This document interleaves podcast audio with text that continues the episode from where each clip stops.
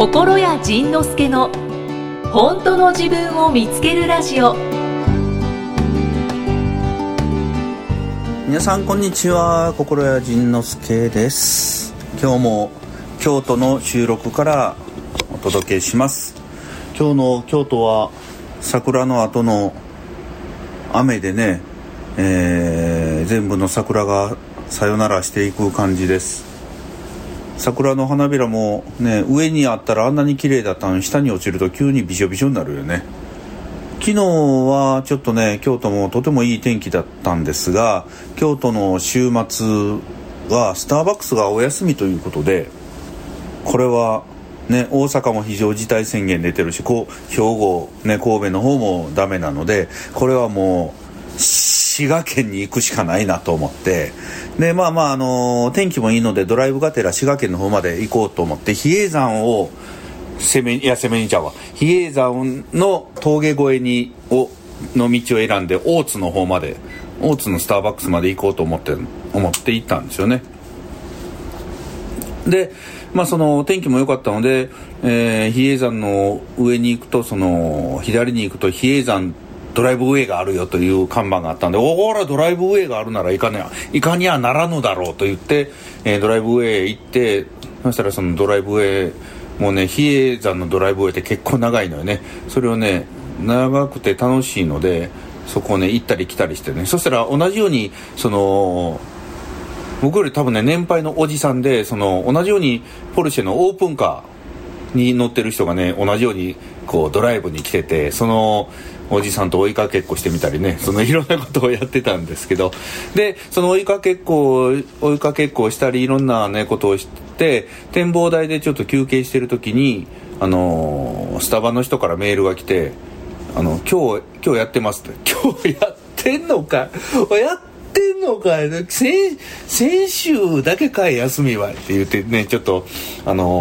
大きくびっくりしたんですけど。まあ、そこから、まあ、もうちょっとだけ走って、えー、帰って京都に結局ね滋賀には行かずに、えー、京都に帰ってきたんですけどそのあのね、ちょっと意外だったのが、その滋賀県のスターバックス、滋賀県ってね、あのー、関西以外の人はあまり知らないと思うんですけども、日本一大きな湖、琵琶湖があるところなんですよね。で、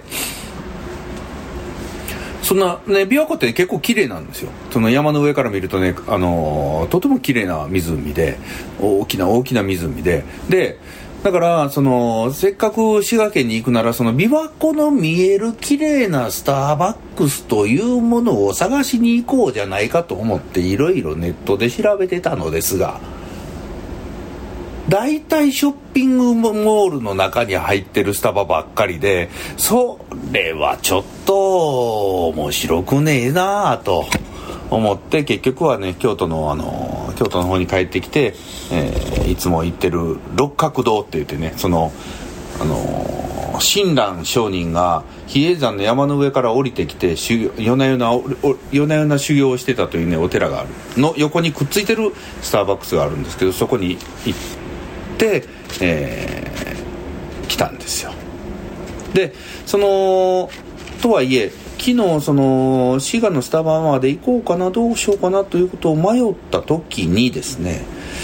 うーん今日はちょっとまだやることがあるしなと明日にしようかなどうしようかないやでもな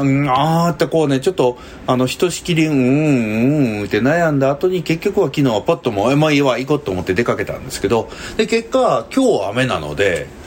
やっぱりその日本にはとても良いまあ世界中にもあるのかもしれないけれどもとても良いそのことわざがあるなと思ってそれが思い立ったが吉日っていうこれはすごい言葉だなと思う。やっぱり思い立った時にそこでうにゃうにゃ迷ったり悩んだりうんってこの損得を考えるねいろいろね。でそれでやらなかった時に大体後で後悔するやん、ね、例えば僕昨日行かなかったら今日雨降ってたらまたキャまあ雨やんけもうどうやねん。と昨日なんで昨日行かへんかったんというこの自分責めが始まってしまうよね。それからあとよく経験するのがその服を買いに行った時にそのあいい服だなとあでもね例えばちょっとパッと値札見てあっこれいやちょっと待ってこれはなとかだからちょえちょっと待ってこれはいいんだけれど今日も他にもいっぱい買い物してしまったようなそこにその上でこれ買うのかいやちょっとそれは言って悩んだ挙句に買わなかった。としましょう。そしたら、えー、家帰ってそこからね数時間数日間ずっと経ったらね大体頭の中にあの服ええなあれ欲しいな。まあね服じゃなくても他のものでも一緒なんでしょうけどあれ欲しいな。うん。言ってまたね数日間下手したら1週間2週間悩んでやっぱやっぱやっぱ買いに行こうやっぱ買いに行こうやっぱ買いに行こうって言ったら大体言われるねあそれも売れましたって言われるよね。ああああでたまにこう街でその売り切れたあの時買えなかった服を着てるやつがこの間おってくっそあいつくっそあいつじゃないよな。くっそ自分やわななんでお前あの時買わへんか。ら結局結局買いに行くんやったら今買えと。いうねその謎のなんか買いすぎたらいけないとかそんな贅沢してはいけないとかなんかなんかねなんかこう謎の罪悪感で自分のね欲望を止めてしまうよね。これ謎よね。なんかみんながコロナで自粛してるのにそんなドライブに行っちゃいかんとか。あるやん。まあええわ。まあそんな感じでえー、きまあまあだから昨日はうんその晴れてた時に他にも用事ちょこちょこちょこちょこあったんだけれども「えいや!」って言って行ってよかったなというお話でした。さあ今日の今日のメールをご紹介します。今日のテーマはこれです。今日のテーマは何だ？今日のテーマはこれですってなんだ？えー、ちょっと読みながら考えよう。26歳男性。の方ローリーさんえー、仁さん、イキさん、こんにちは。1年半前、第130回でメッセージを紹介してもらったローリーです。ほう。また紹介されたな。頑張るのをやめて仕事のスカウトが来て給料が上がったというくだりの話です。おい、多かったね、それね。うん。で、その後の報告になるのですが、はい。えースカウトされた職場で頑張っても頑張っても全然ついていけず結局辞めることにしました。あらまほう。ですがですがほう。ですがバッとしかし。またスカウトがかかりました。ほう。どんな仕事なんだろうなスカウトがかかるってね。今は頑張らなくてもいい職場にいます。ほう。しかもまたお給料がかなり上がりえーえー転職してから出会った彼女とも結婚することになりました。おおあやっぱ男性の方やな。おおよかったね。えーすごいな。すごい変化だな。えー心屋と出会う前はモテない金ない時間もないのないない尽くしでした。でも今は全てひっくり返って幸せに過ごせています。心屋様々です。おおそれ様々やで様々やちょっとね大量にお布施を持ってくるんだよ君ね。はい。えー無料のコンテンツでこんなに良い情報を流してくれてありがとうございます 今後もきちんと心屋に課金し続けますおよし課金し続けてきてくださいよろしくお願いしますああ、よかったね。だから、その、本当ね、面白いの。この、この人ね、ローリーさんね、ないない尽くしだったのね。心屋と出会う前はモテない、金ない、時間もないのないない尽くしだった。で、ところが、このないない尽くしの間も実は、ずっと、あるが、あるがあったっていうことなのね。で、そのあるの方に気づいて、そっちに向けて自分が舵を切った時に、ね、頑張らなくてもいい職場給料が上がって、えー彼女とも出会って結婚することになるとこの人生ほんまにひっくり返るよね。すごいよね。いいな。どういうことやねん。おかしいやんけ。いいな。よかったねローリーさんね。おめでとうございます。えーこういうね心に出会ってこういう風になったんだよという話をあの声高らかに、えー街に出て叫んでくるようによろしくお願いします。まああのね別に叫ば 叫ばなくてもいいんだけれど。あよかったね。でもねなんか嬉しいね。なんかこういう報告を聞くと嬉しいよね。でその本当にこのね無料のこれでこんなに役に立ってもらえるっていうのはねとても嬉しいよね。でもでもそのうんなんていうのかな。無料のやつそうだからね結局ね無料のやつでも動く人は動く。有料のやつでも動かない人は動かないというねこの面白いことが起きるよね。でそのポッドキャストも一応無料でやってるんですけどその有料のポッドキャストもちょっと始めようかなとか思ってます。そして、えー、ブログの記事もそうなんですけどブログもの記事も今まではその僕が書きたいので、えー、もうその書きたい衝動を抑えきれなくてずっとダラダラダラダラ一生懸命書いてきてたんですがそれをちょっとこの時代そのもう外へ出て仕事ができなくなってきた時代なのでちょっとそれも形を変えて、あのー、ちゃんといいものは本本は有料で販売してるよねだからそのブログの記事もいいもう本僕はねもう本書かなくなったので、えー、もうそのブログの記事を本代わりにしてきちんと有料にして販売していこうかなということを今実はもう始めました。まあ、もちろんね、その無料で、あの、日常のこととか、ちょっと気づいたこととか、えー、今感じてることとかっていう、そのエッセイ的なものはね、これからもずっと流していくんですけど、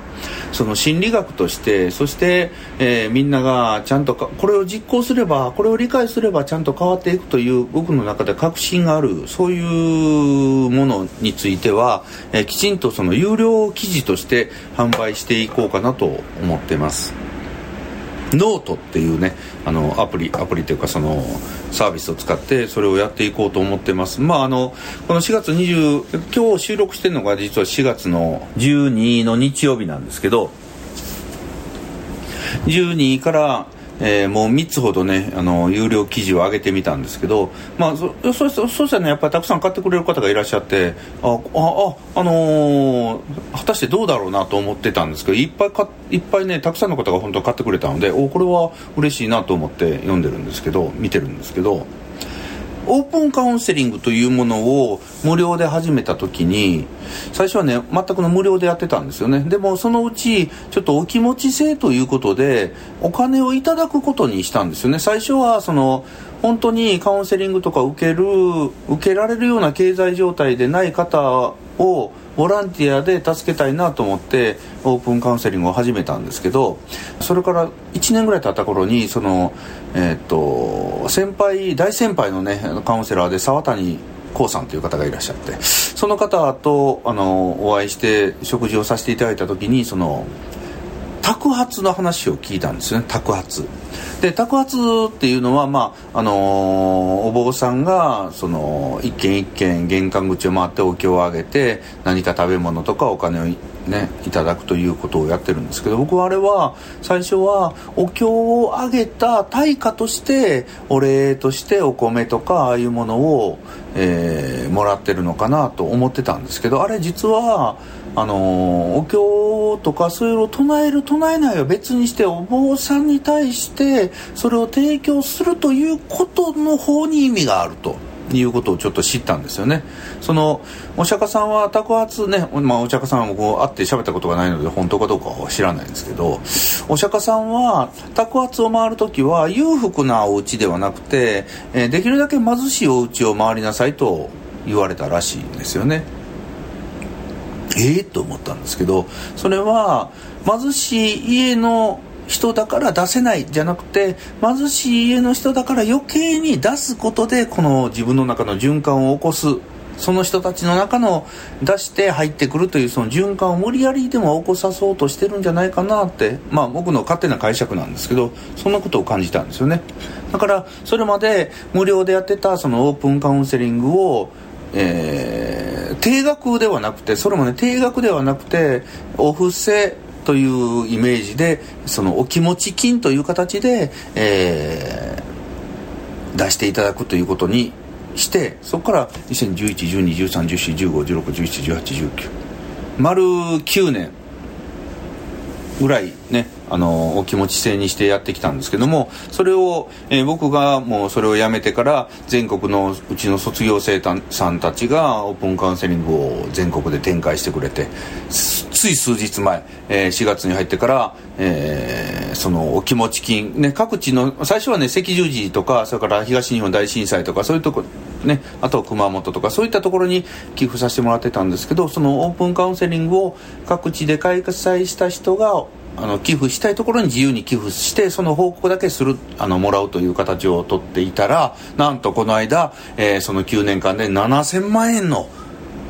寄付総額になったというお知らせをいただきました。まあよかった。嬉しいね。その僕のまいた種が僕が始めた種がそんな形で日本中に広まって活動が続いてるっていうことを聞くのがもうもうなんか嬉しくて幸せで仕方がないよね。本当にみんなありがとうねって思います。そして、えー、それを提供できた自分もああよかったなと思います。あよくそんな仕組みを作ったなと思って。だからそれもやっぱり最初はね自分一人でやってたんですよね、えーと、東京と京都で1日3枠4枠ぐらい作って1日3 4 0人の人と会ってたのかな。オープンカウンセリングしてたんですけど。それが、えー、ある日突然その腰痛で僕はね東京東京でオープンカウンセリングする予定の日に腰痛で動けなくなってうわーってなってその時に、えー、認定講師やっててくれてた人たちに「ごめん頼む」って言って電話で頼んでそこから人に任せるっていうことが始まりました。そしたら、やっぱり自分一人の力ではこんなね、7000万円みたいな、そんなでかいことは絶対できなかったんですよね。でも、そのみんなの力、みんなの思い、これを、えー、借りることでこんなに大きなことができるんだなということをね、もうその時ね、教えてもらいましたね。とても、あの、それもいい体験をしたと思います。そんな感じで、えー、今まで無料でその役に立つものとかっていうのをずっと、えー、世間に流し続けてきたんですけれどもうそれもやめようと思いました。それもね僕の中でのその罪悪感もあったのかもしれないし、えー、僕のまあまあまあ何よりその思いついたことを早く書いて早く世間に出したいっていうねそのこの動物的な衝動的なこの思いが。そして、えー、この記事ここから先は有料ですよとかこれは有料ですよっていうその分けるのが面倒くさかったりそのそんなせこいことをしたくないっていう思いがあったんですけど、えー、せこいことをすることにしました。いい記事は有料記事にして販売するということ。というのもねまああのー、これから僕は歌をこれからというかね去年からその歌をメインでやっていってるんですけれども歌をメインでやっていくと言ってもやっぱり僕はその心のことを喋るのが好きでよ。心のことを書くのが好きでやっぱりねその一日中絵のこととか一日中音楽のこととか考えてられへんけど一日中心のことやってるのずっとね考えてられて。で時々その年に何回かリトリートということで全く一人になって、えー、人との関係を遮断しながら自分を見つめていく時間をとってるんですけどそんな時間でもねやっぱり楽しくてねだからやっぱり心のことが好きなんだなと思って。だからまあその心のことを今は歌という形で表現はしてはおるんですけれどもちゃんとした言葉としても表現し続けることだけはこれもねやっぱりなんかなかなかやめられないなと思って、えー、これはこれで続けていこうと続けられる限り。まあね音楽の方が忙しくなったらきっと滞ってねそのノートさんの方からもうやめなさいって言われるかもしれないけれどそれまではこの自分の中の余力で、えー、ずっと続けていけたらいいなと思います。はい。ということで、えー、今日は5月の1日ね本来ならばゴールデンウィークで、えー、どこかに出かけてわわわわ言うてるところは、えゆっくり皆さんされましたでしょうか。ということで、えこのゆっくりしてるあなたの暇つぶしの一つになればいいかなと思いました。それではまた来週。さようなら。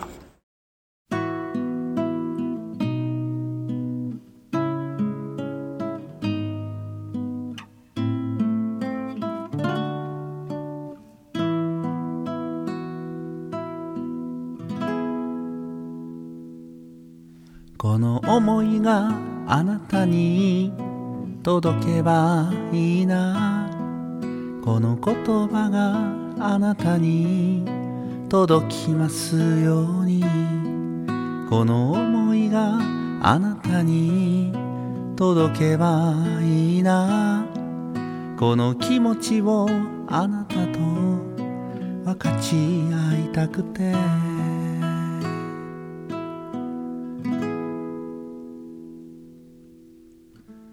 意地を張って素直になれなくて。本音じゃない人を責める言葉。どうしてしてくれないのこうするべきでしょう。なんでそんなことするのと。大嫌い。この思いがあなたに届かなくてこの言葉があなたに届かなくて。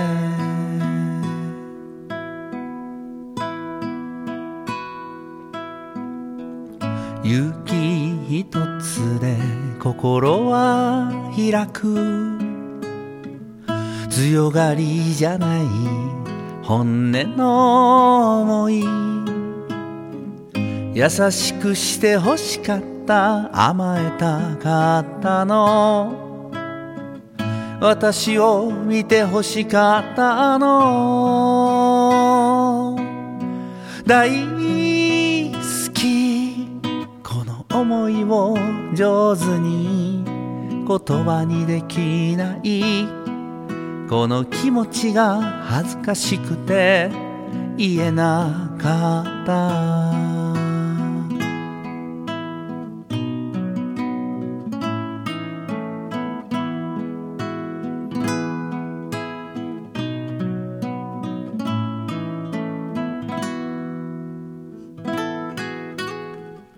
本当は寂しかったの笑顔が欲しかった。ただ困らせたくなかった。ごめんね。言えない。この思いがあなたに届けばいいな。この言葉があなたに届きますように。この思いがあなたに届けばいいな。この気持ちをあなたと分かち。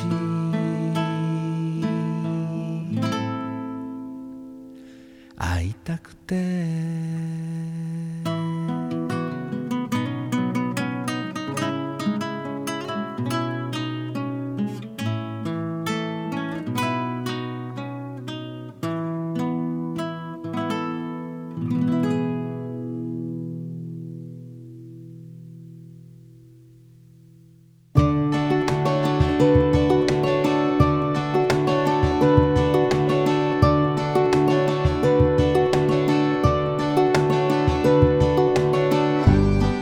次回はどんな気づきのお話が出てくるのか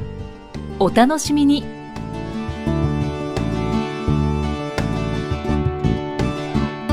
この番組は提供心谷仁之助プロデュースキクタスナレーション生きみえでお送りしました。